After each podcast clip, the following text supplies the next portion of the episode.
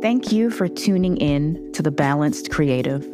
Please check out breathingspacecreative.com, where you will find access to all of our episodes, the Nourishing Word blog, our Thrive coaching program, the Rise Author Care and Wellness program, the Forever Writers Club, and all kinds of fabulous tools to help you become a balanced creative. The Balanced Creative podcast is edited and produced by Mar Tezak. My name is Chelene Knight, and I am founder of Breathing Space Creative Literary Studio, where we focus on building balance in our creative lives through mindset work, clarity, and healthy processes. I'm a writer, entrepreneur, publishing professional, a parent, and a huge lover of laughter, joy, and living my best life. Let's get down to it. Hello, everyone. My name is Mar Tezak, and I am the producer and editor of The Balanced Creative. I thought we would do something a little different in this episode. Today, your host, Chelene Knight, will be our guest. We're going to learn about who she is, how she got here, and what she has to say to anyone trying to leave their nine to five. Hello, Chelene, and welcome. Thank you for doing this with me. Yes, I'm so excited. So, as our listeners already know, you're a coach, you're an instructor, you've dedicated a whole platform to helping creatives set up their space to sit down and do the work, and you've got book four coming out in a month. That's a lot to talk about. So, thank you for being here and letting me interview you. Thank you for the idea. We should put it out there that this was your idea. And when I heard it, I was so excited. I'm like, yes this is going to be so cool to be on the other side. So I'm very happy. Thank you for the idea, Mar. Yeah, of course. I feel like it's a perfect way to end the year yes. and um, end the season because season two is about to start too. Mm-hmm. So, in this episode, we're going to talk about what it means to leave the nine to five. Some of our listeners really want that so they can pursue the thing that actually fuels them. But as you know, that's a journey. So, let's start at the beginning. When did you have that first realization that you just didn't want to work for others anymore? Hmm. You know, when I look back now, it almost feels like it didn't happen. Like this other 25 plus years of my life, you know, in terms of working for other people didn't happen. That's how invested I am in working for myself now. But when I look back, oh my goodness, I had so many different jobs. My very first job was when I was 13 years old, believe it or not. I was selling furniture. I used to work in the Vancouver flea market uh, and I was selling furniture for people. It was so weird. And then I moved up in all these different jobs. I was doing, you know, fast food type things, coffee shops, banks, gyms, all these different jobs. And then eventually uh, I was working for the city at the Vancouver Public Library, worked there for, I think, eight years. But, you know, as it relates to creative balance, I found it difficult to not only make space to write and create, but to enjoy it. I think that's the main thing is like, even if I could find a pocket of time, it always felt rushed. Like I had 20 minutes, so all I could think about was now I have 19, now I have 18, now I have 17. So it never felt like I was fully mm. in it and I didn't have any tools. I'm like, how do I write and how do I go to work? How do I take care of my family? How do I do all these things? I had no idea. Oh gosh, yeah. that countdown, I totally felt that. yeah, it feels like this overwhelming need for space to just breathe. You know, like creating is breathing to us in some ways. Yes. If you are constantly stuck in between different things that you have to be thinking about all the time, that countdown is real for sure eventually you got to a point where it's like something's got to change, right? So, what did that change look like for you? Hmm. I think I've always wanted to build things that I knew very early. Like I was always creating like fake workshops and fake courses, and you know, even when I was younger, I was doing that. But I was too quiet, too nervous to share it with people. So it was always something that I I held close just for myself. But I knew. I think you know, I want to say 2017 ish, like right before my second book came out, I started to think, well, you know what? I have a little bit more writing experience. Um, folks are actually coming to me with craft questions. Like, folks are asking me to critique samples of their work. I'm like, what if I wrote my own creative writing course? What would that look like? And that was so exciting to me that I actually just did it. Like I was part of a lot of different online creative writing courses. So I thought, okay, well, I can build something like this, but how am I going to make it? Like, how am I going to put my stamp on it? What is this mm, going to really mm-hmm. be about? And so for me, it was, it started to shift where it was less about the craft of writing and more about how do we care for the creatives who are, who are coming into this realm. So I think that was kind of my angle from from day one. But yeah, around six years ago, that's when I really decided, all right, enough of this nine to five nonsense. And that's the phrase I, I used nine yep. to five nonsense. And I mean, not everyone's going to see it in that way, but my brain just would not allow me to sit comfortably in that nine to five. It just never worked for me. Yeah, there's definitely um, a bit of a repulsion mm-hmm. for, for a lot of us on, on that.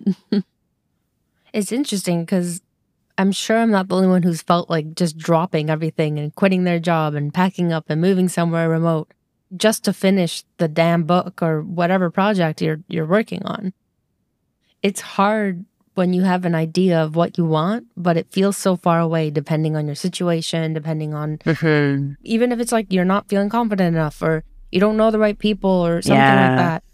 So in the meantime, you're just trekking along until that right time to take that leap. And I think that's the hardest part is acknowledging when to take the leap and when to keep trekking. Mm-hmm. You know, to me, it's like a gut feeling, but what's kept you moving forward until you could take that leap? Hmm. I think this is this is the point where the dreamers are separated from the true like risk takers. I don't know, but I feel like we all sit inside of different phases of creation. Like, for example, I know I have a friend and she is such a dreamer. She will dream all these beautiful things, but she will never step out of that phase. And so it never really becomes a big reality for her. It's just this thing that she does when she has time, but she's so talented and so good at it. But there's something in her that that stops her from taking, you know, that leap. But I also think, and maybe I should rewind a bit and say that I think the nine to five job can actually work really well for a lot of people. I just knew that I wasn't one of those people. Like some folks can thrive and create that balance and you know, they they like having the stability of having money coming in, you know, but I've always been a born risk taker where I'm like, what if? Like I'm always asking myself what if. And so for me, I felt like if I don't put both of my feet in the water, I'm always just going to be wondering. So what's what's the worst that could happen? Sure, I could fail and make no money, but I'm pretty sure I could find another job. You know what I mean? So that was kind of my mindset. I know a lot of people don't think like that, but that's what I was thinking back then. And so just kind of leaping into it really helped me see the possibilities. So it's like when you're in your 9 to 5 and you're you have a side hustle or you have creative job or whatever, and you're dreaming things. Once you cross out of the dreaming into implementation, that's when things get a little bit fun and you can see all these other opportunities because you've essentially jumped over the fence. So now you can see what's on the other side of it. But I think knowing when to do that, that is the hard part. And I think it'll be different, you know, for everyone. Some folks might say, "Oh, I want to make sure I have a good amount of money in my savings." I didn't do that. I think I had like $700 or something like that. Um, but, you know, figuring out when it's right for you, but also knowing that there really is no right time. It's just either you're going to do it or you're not. That's what that's what I believe anyway. Yes, I really love that because there's no one way to go about things. And if you're the type of person who learns by doing, then dreaming's only going to get you so far, right? Yeah. Um, I think another misconception too is that we need to have everything figured out mm-hmm. before we take mm-hmm. one step. It only limits the potential of what's coming our way, you know? Mm-hmm. Like we can't know everything that's going to happen. Think back to your vision of breathing space creative when you first started out. Like the difference of what it is now is just, it's wild. Oh my goodness. it's like night and day, Mar, night and day. Again, I had no idea really what I was doing back then. I just knew that I had something cool to offer writers. And so I started with a self paced writing course. I think it was called Learn Writing Essentials. Right. And essentially, that's what the the business name was. It was Learn Writing Essentials. I don't even how did I come up with that? Doesn't even make sense. But um, I was so excited. I built my course. I was really proud of it. I put everything into it, and then I'm like, oh, I sure hope people purchase this because if not, I'm I'm kind of screwed. But 12 people signed up, and I was just blown away. I was like, okay, if I can sell this to 12 people, there, there, you know, there's no limit. I can do so many cool things. But again, that was mostly focused on this idea of the craft of writing and how we can start producing our stories. That's all good and fine. But again, what is my angle and what do I do? What is a tool that I want for myself? For me, that was finding balance and being able to create, still work, whatever that work looked like, and also be able to enjoy it. Like, I really mm-hmm. want to mm-hmm. enjoy this instead of rushing through it. Now, at that time, I had no idea what those tools would be, but everything that I built came from a place of necessity. Like, this is something I want for myself. Let me go ahead and work through it, work with other coaches, you know, other writers, other creatives, and start to build on all of these tools. And then I can start to refine them and hone them and, you know, shift them into a coaching program or whatever. But it took me a long time to figure out exactly what Breathing Space Creative was going to be. So I made the shift from Learn Writing Essentials to Breathing Space Creative after I worked with a friend of mine and she helped me kind of do some visioning and figure out what did I really want this business to say and to be, you know, and she mm. helped me with some some branding and things like that. But even then we did all that work and I still really didn't have a framework for what the services were that I was going to offer. I just knew that I wanted to help writers and authors, but that wasn't enough. So I did a lot more work, worked with business coaches again, finally built out what my core framework is, which essentially ended up being, you know, build your processes, figure out your health and wellness stuff. And then, of course, industry transparency. And then that's broken down into subcategories. And then that filters into every single thing that we do at Breathing Space Creative. So whether you're working with me as an author editor uh, relationship or working with me through the Thrive coaching program or even just having like a one off creative call or something, we're always looking at that core framework to make sure that we're touching all of those different aspects of creation. So it's kind of cool how it works now, where I feel like I've finally fallen into exactly what I was meant to do, which is to help creatives create in a healthier way forever. That's it. That's what I do. When people ask me, that's what I that's what I tell them. I, I like how everything that you offer, you have really strong values. Mm-hmm. Um, and like the philosophy of breathing space creative kind of comes through whether it is editing work or publishing work or writing or just coaching and mentoring. And mm-hmm. I think that mm-hmm. there's like a consistency there that you have built over the years. Like it's it's kind of reassuring to see that like yeah where you started was very different from the direction that you're taking things now but like it's kind of expanding it's kind of and it's like you wouldn't allow mm-hmm. yourself the space to expand if you didn't you know take those those steps or you know kind of just mess around and find out you know Yeah, and make mistakes, right? Yeah. That's the thing. We always beat ourselves up for making mistakes, but I was all mistakes. And I will say I don't think, even though I made a trillion mistakes, I don't think I've ever failed. Nice. Because for me, failure is not trying, mm-hmm. right? So for me, failure is staying in the dreaming phase and being unwilling to step out of it. That's failure to me. So I'm always jumping into things and I'll be the first one to be like, ooh, this is not going to work. Let me change that. or, ooh, this was, this is too rough. Like I need help, right? So I think if you're going to step out of the nine to five too, be okay with making mistakes. It's not going to be streamlined and perfect right away, whatever it is you decide to to build for yourself. It's taken me like almost six years now, mm-hmm. and there's mm-hmm. still a long way to go, you know? So I think we have to be kind to ourselves. So that's why working on the self becomes so important because if we don't do that work of, you know, expanding on self trust and forgiveness and all of that, then we're only going to hold ourselves hostage when we make mistakes and when things aren't going as we think they should. That's amazing. It's so funny because I was just going to ask you about how trust played a role in starting the business and carrying it on mm. or evolving. What does that look more like for you when it comes to trusting your decisions, trusting, you know, what the receiving end's going to be like. Mm-hmm. I think self trust is something I'm always working on. And I think many of us, when we're just starting out, especially in the creative realm, and we start to share our work, we're like, oh gosh, I wonder what that person's going to think. Oh, I'm such a trash writer. I shouldn't do this. The first things out of our mouths are often negative or fear or worry about the other person's response.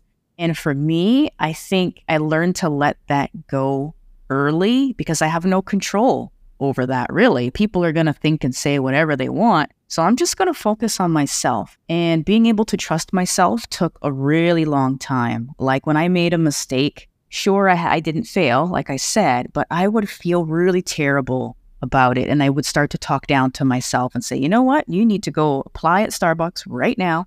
Why are you doing this? You shouldn't be writing, blah, blah, blah. And I would stay in that for a really long time until I started to figure out okay, what tools can I build for myself? What do I need right now? Okay, I need an affirmation or I need a process for reminding myself of all the cool stuff that I've done. So, again, my very first tool was simply okay, go and look at that list you made of all the amazing things that you wrote about yourself. And I'll just go back and revisit that. And that gives me a little bit of spark. I'm like, okay, okay, you know, that's cool. And then I could move forward and do, you know, the next thing. So I think self trust takes a really, really long time to build up. Um, but it's also attached to so many other things. Again, like forgiving yourself for mistakes, being kind to yourself, you know, just figuring out why you want to do this work to begin with. What is it? What is the reason? I think if we don't know that why, then we're not protecting anything and we're not working towards anything. So I think self trust for me just started out of necessity, but now it's a practice. Now I'm like, okay, if I said no to something, you know it was for good reason and that I thought it out. I didn't just say no. I trusted my decision making process because I have a tool for that too. Absolutely. That's so important just to make space for yourself to just try, you know, and and trust. And I think that's where vulnerability really helps us with that. Mm. Like learning how to be vulnerable in your process is something I think you do really well because you share that with people. And because of that, it's like we're on the journey with you, you know? It's such a good part about the Forever Writers Club because it's like we're all in it together no matter what part of the process you're in. You might not even be doing the same kind of medium, but like there's something about just showing up with other people, even if you never talk about what you're working on. There's just this feeling of like, okay, not fully alone on it. That's that's a nice feeling. It's really hard if you don't have people in your immediate circle who aren't writers, aren't artists or or anything that just don't understand the need to express in that way. Mm-hmm. And I find that community has been such a such a big part of that. It's something that like if you don't have a community for that, it you don't realize what you're missing too. Yeah. like it, it was until I started joining too that I realized like I would just like verbally process with, with a bunch of my own friends about like things that I, I was working on and stuff. And it's just like, it's not the same as like setting up a space or going to a space where, um, you know, you people are actually doing the work as well alongside you. Yes. But yeah, I I went on a little tangent there. I was I love it. Ask, That's what this is all about. Yeah, I guess when it comes to community too, like how do you hold your community close in times where you might actually need to lean on them as a creative? Mm, I like that question.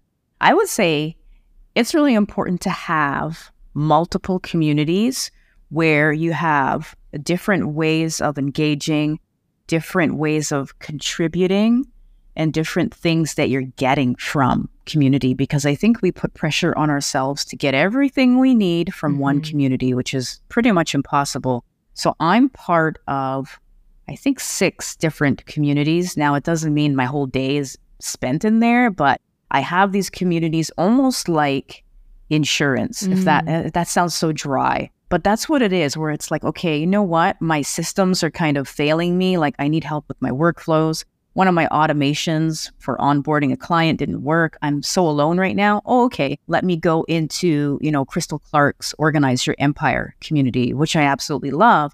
And our focus in there is to work on our systems and Mm. streamline things. So I've got a community for that. And then if I'm like, okay, I'm loving the Forever Writers Club. I love what we're doing in here, but I want to do more. I want to give more to my community. All right, let me go into the Mighty community, which basically is the community space for people who host memberships on their platform. And that's where the Forever Writers Club lives. So if I have any issue or I need ideas, I go to that community and we have really cool workshops, things like that. So again, I'm leaning on the community for a very specific reason.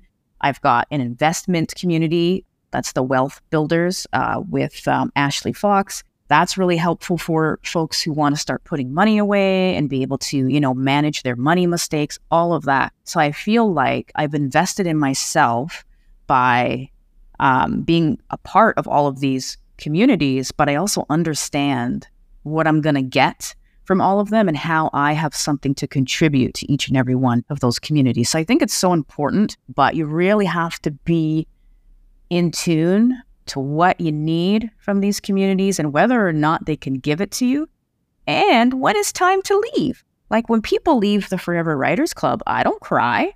I'm like, you know what? This is just not the right time for them, or they're moving on to something else. They can come back, you Mhm. know? And so I always think about that. Like community is is not always meant to be forever. It's meant for a really specific amount of time. And sometimes we either outgrow a community or the community outgrows us, whatever, or our needs change, right? So we just have to be okay with with a lot of that. And I like being in community with people who understand that and who don't make you feel terrible if you have to step away for a while. Yeah, that's so true. Like one community can't give you everything that you need. Mm-hmm. When it comes to speaking up in these communities or uh, sharing your work, sharing what you want to say, what's something that helps you kind of check in with yourself so that you can speak up and share your projects or anything? I'm thinking about the creatives who are just kind of starting out and they, you know, maybe they want to try a slam poetry night or um you know Ah. like people who who've you know they've been kind of in the background and they're they're they're trying to submit their work. They're trying to uh you know step into the spotlight a little bit put themselves out there. What would you say about leaning into that? Yeah, I think when you're just starting out, there's there's an opportunity for you to do so many amazing things and just feel all these different feelings based on the experience, but then there's also an opportunity for you to be uncomfortable and to feel, you know, not so good in some of these spaces because this is their first time you've done it. So, the first thing I always tell people is write out your why.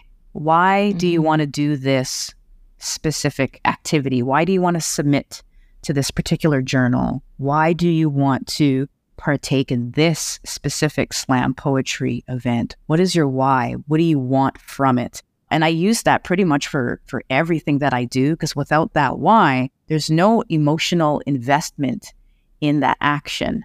So if you show up, you do this event, you have a terrible time, chances are you're never going to want to do that kind of an event again. But if you have that why, you're you're going to be able to lean on that um, and say, you know what, I wanted to do this because. So let me just try a different venue, or let me try a different, you know, format, or whatever it is. So I think when you have a why and things don't go well, it almost gives you I guess, a prompt to reflect on so that you can figure out what didn't go so well and why. And then, of course, you can just kind of pivot and find a new way around that. Because I know many writers who've had not so good workshop experiences where they were like very critical. It was very tense and formal. I can't stand stuff like that. So I know if my intention going in is I want to listen. I want to listen and I want to learn something new. Sometimes that is how general my intentions are when I'm going into things. And if I'm going into a space where that is not even possible, it's not possible to listen, uh oh, then I already know this is not the space for me. And whatever happens, I'm not going to take it personal because I just know it's just the space and it's not me. So again, just giving ourselves a little bit of a rubric almost when we're going into things and to have some some realistic expectations. Like when you're new at something, you're going to slip up, you're going to be nervous, you know, things are going to happen. Don't worry. you, you're going to have an opportunity to try it again. I love that. I mean, there's opportunities everywhere all the time. Yeah, I've been there. I actually had a question that kind of went on a tangent from this. What advice do you have for folks who feel that time pressure to be successful? Ooh, time pressure. I would say first figure out what successful looks like to you because I'm just blown away by the fact that we don't do that initial work. So if you don't do that, then what are you doing? You're comparing your successfulness to people around you who don't mm-hmm. have the same, you know, life, they don't have the same criteria. Like figure out what successful really looks like to you and be specific. And then you have something to measure yourself against. You have a way to self evaluate because somebody is not going to randomly phone you and say, okay, the time has come. You are successful. Like, oh, okay, great. No, how are you going to know whether you're there yet if you haven't built that rubric for yourself? And it could be simple. Maybe you have five bullet points down and that's how you're going to gauge whether or not you're successful. It's going to look different for everyone because some people measure their success based on money, which I don't do that. I base my success on, and it's very specific for the project. If it's just general business, success for me looks like being able to wake up every morning and not worry about money and not worry about, you know, my schedule. I have lots to do, but I'm not worried mm-hmm. about it. So success for me looks like ease you know, and alignment. That's success to me. But for my book projects, even, I'll have a very specific action that I want my book to do. And it's different for every book. And that's how I'm gauging my my success level is am I meeting that? Is this book doing what I wanted it to do? And it has nothing to do with book sales. Sometimes I don't even know how many books that I sell. I don't know. Probably not that many when I look at my royalty statement. But I'm thinking about the people who are holding this book and the conversations I'm having all across Canada about this book. That is powerful to me. And I'm able to check these things off and say, I did it, I did it, I did it. Now I can make a new list, a bigger, bolder list of successful things that I can, you know, celebrate too. So I just say, figure out what that looks like first. And it's a lot of work to figure that out, but define it for yourself 100%. Yeah, definitely. It, it, it's it starts in the body too, right? Like you mm-hmm. you can mm-hmm. feel what it is that you want from the work that you're doing as well whether it's the next book or if it's another type of project you know it's, it's a part of you that you're you're kind of mm-hmm. tapping into as well and i think like meeting like the idea of whatever successful means to people with that kind of honesty and that kind of like curiosity that you're talking about i think that that definitely goes a longer way hmm Okay, so I've got to ask since you wear so many hats, how do you know when to take one off and put the other on? What's what's that like for you? yeah, I feel like it's almost a, a natural thing. Like it's kind of just ingrained. And I wonder I started to think about this last week actually when I was moving all my hats around. I'm like, oh, you know what? I think this has something to do with being a single parent. Like, you know, when you're a single parent, you have to be mom, you have to be dad. You have to be chauffeur. You have to be all these. You have to be cook. You have to be maid. You have to. You have to be counselor. You have to be fireman. Like you have to be all these different things, and you have to know when to take off one hat and put on another. So I feel like because I've done that, it was only natural for me to carry that into my uh, into my work. But I also know that I write in the same way where I want to do poetry and then I've had it with that. So let me go ahead and try memoir. Okay, that was cool. What about fiction? What about narrative nonfiction? What about this, that, and the other? So I move through these different things. And it's not because I can't stick to one thing, it's because I see how they all connect, right? Mm. So as a single parent, I saw how all those hats connected. And as a creative, I see how all the genres inform one another. So having a foundation of poetry under me, it makes me feel like I can write anything. Because if you can master poetry and understand how to play with language in these ways, there is no form of writing that you can't take on. Right. So that mindset gets me thinking about work. And I'm like, okay, well, I can be an author, but why can't I be an editor? Let me learn a little bit more about this role. And the more I learn, the deeper I get, the more possibilities open up for me where I'm like, I like being an editor, but I know that I don't want to be an editor inside of a publishing house because I learned that their roles are actually quite different, right? So all these different things that they do that aren't actually editing, I'm like, ah, that's that's too much for me. Let me try something else. So I'm always trying all of these different things and learning from it and essentially learning a lot about myself. Like when I was working as an agent, I did that for three years. And the role, I think, is one of the most unique positions in publishing because essentially you have to have that entrepreneurial mindset like you got to be mm-hmm. able to manage yourself you need to be you need to be able to do that which i had but it was so unique in that it was one of the few jobs that I think takes maybe three, maybe four years to figure out. Like when you're just starting out, of course, you're not going to have a huge client list. You might have one client, you might be working with other agents. But as you start to add clients and you start to learn what the role actually entails, then you really see what it's like to be a full on agent, right? And I think the job for me was so exciting. It was so fun. And dare I say, I think I was pretty good at it. But there was one aspect of it, or maybe two aspects of it, that I think just weren't aligning for me. And the first one being, you know, my personality is very introverted in that I, I feel like I need a lot of time to process certain things. Like, so I'll never be good at pitching someone on the spot. Like, forget about it. I'm going to have let me look at my notes. You know what I'm saying? Mm-hmm. So that aspect was a little hard for me.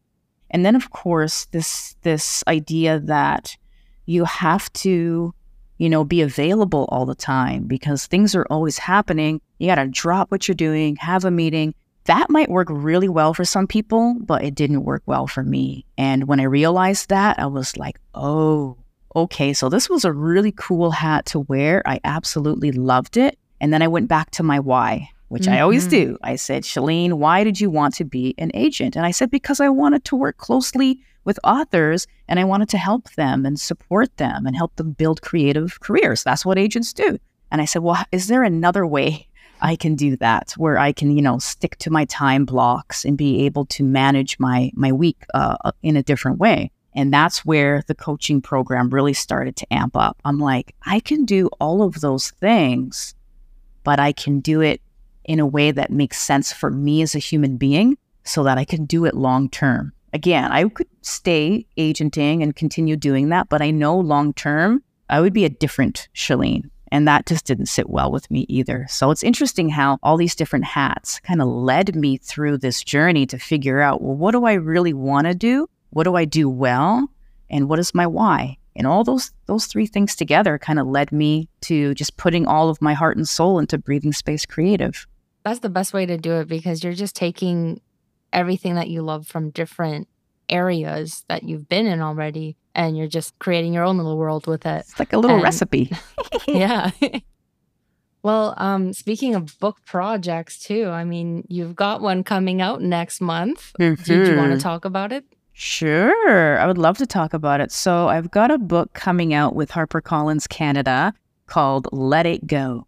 This makes me so happy because it's a book of narrative nonfiction where I am using the seasons as a guide from my own, you know, self-reflective work. So I'm looking at all these things, you know, that have happened in my life, but I'm trying to find a way to let a lot of these things go. And I'm kind of putting this together in this almost cyclical way of, of doing this work so that we're looking at thinking differently about money or we're trying to let go of some really painful experiences, figuring out what that looks like for us in each season. So I mm-hmm. know how I'm very, very different as a human being in summer versus the winter. In the winter, I am very, very much hibernating, just like the bears. I don't want anyone around me. I'm doing my own thing. So, knowing that about myself, what kind of reflective work is safe for me to do? I have to do the kind of work that doesn't require a lot of support from community. I save that from the for the summer when I'm out there and I'm a little bit less introverted, you know. So I'm really paying attention to who I am as a person, how I can let go of certain things, how I can unlearn a lot of the narratives that I've carried throughout my life that no longer work for me, So it's a really cool book and it's very different from anything that I've written, which was really super duper fun. I think folks are gonna are really gonna like it because it essentially feels like me. It's almost like you're just talking to me, like on the podcast, Nice. talking to Yeah. Chelene. That's what this book feels like. And I'm excited about the timing because this is going to be book number four for me. Yeah.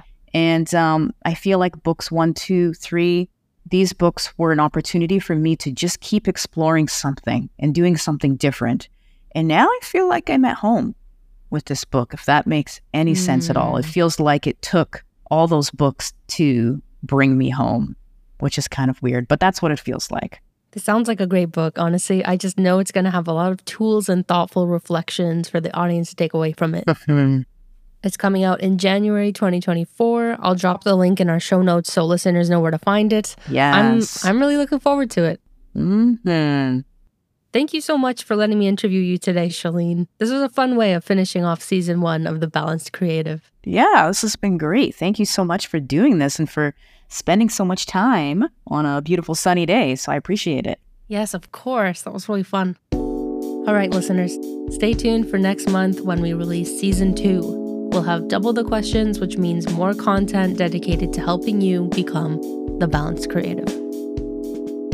Don't forget, mindset is everything.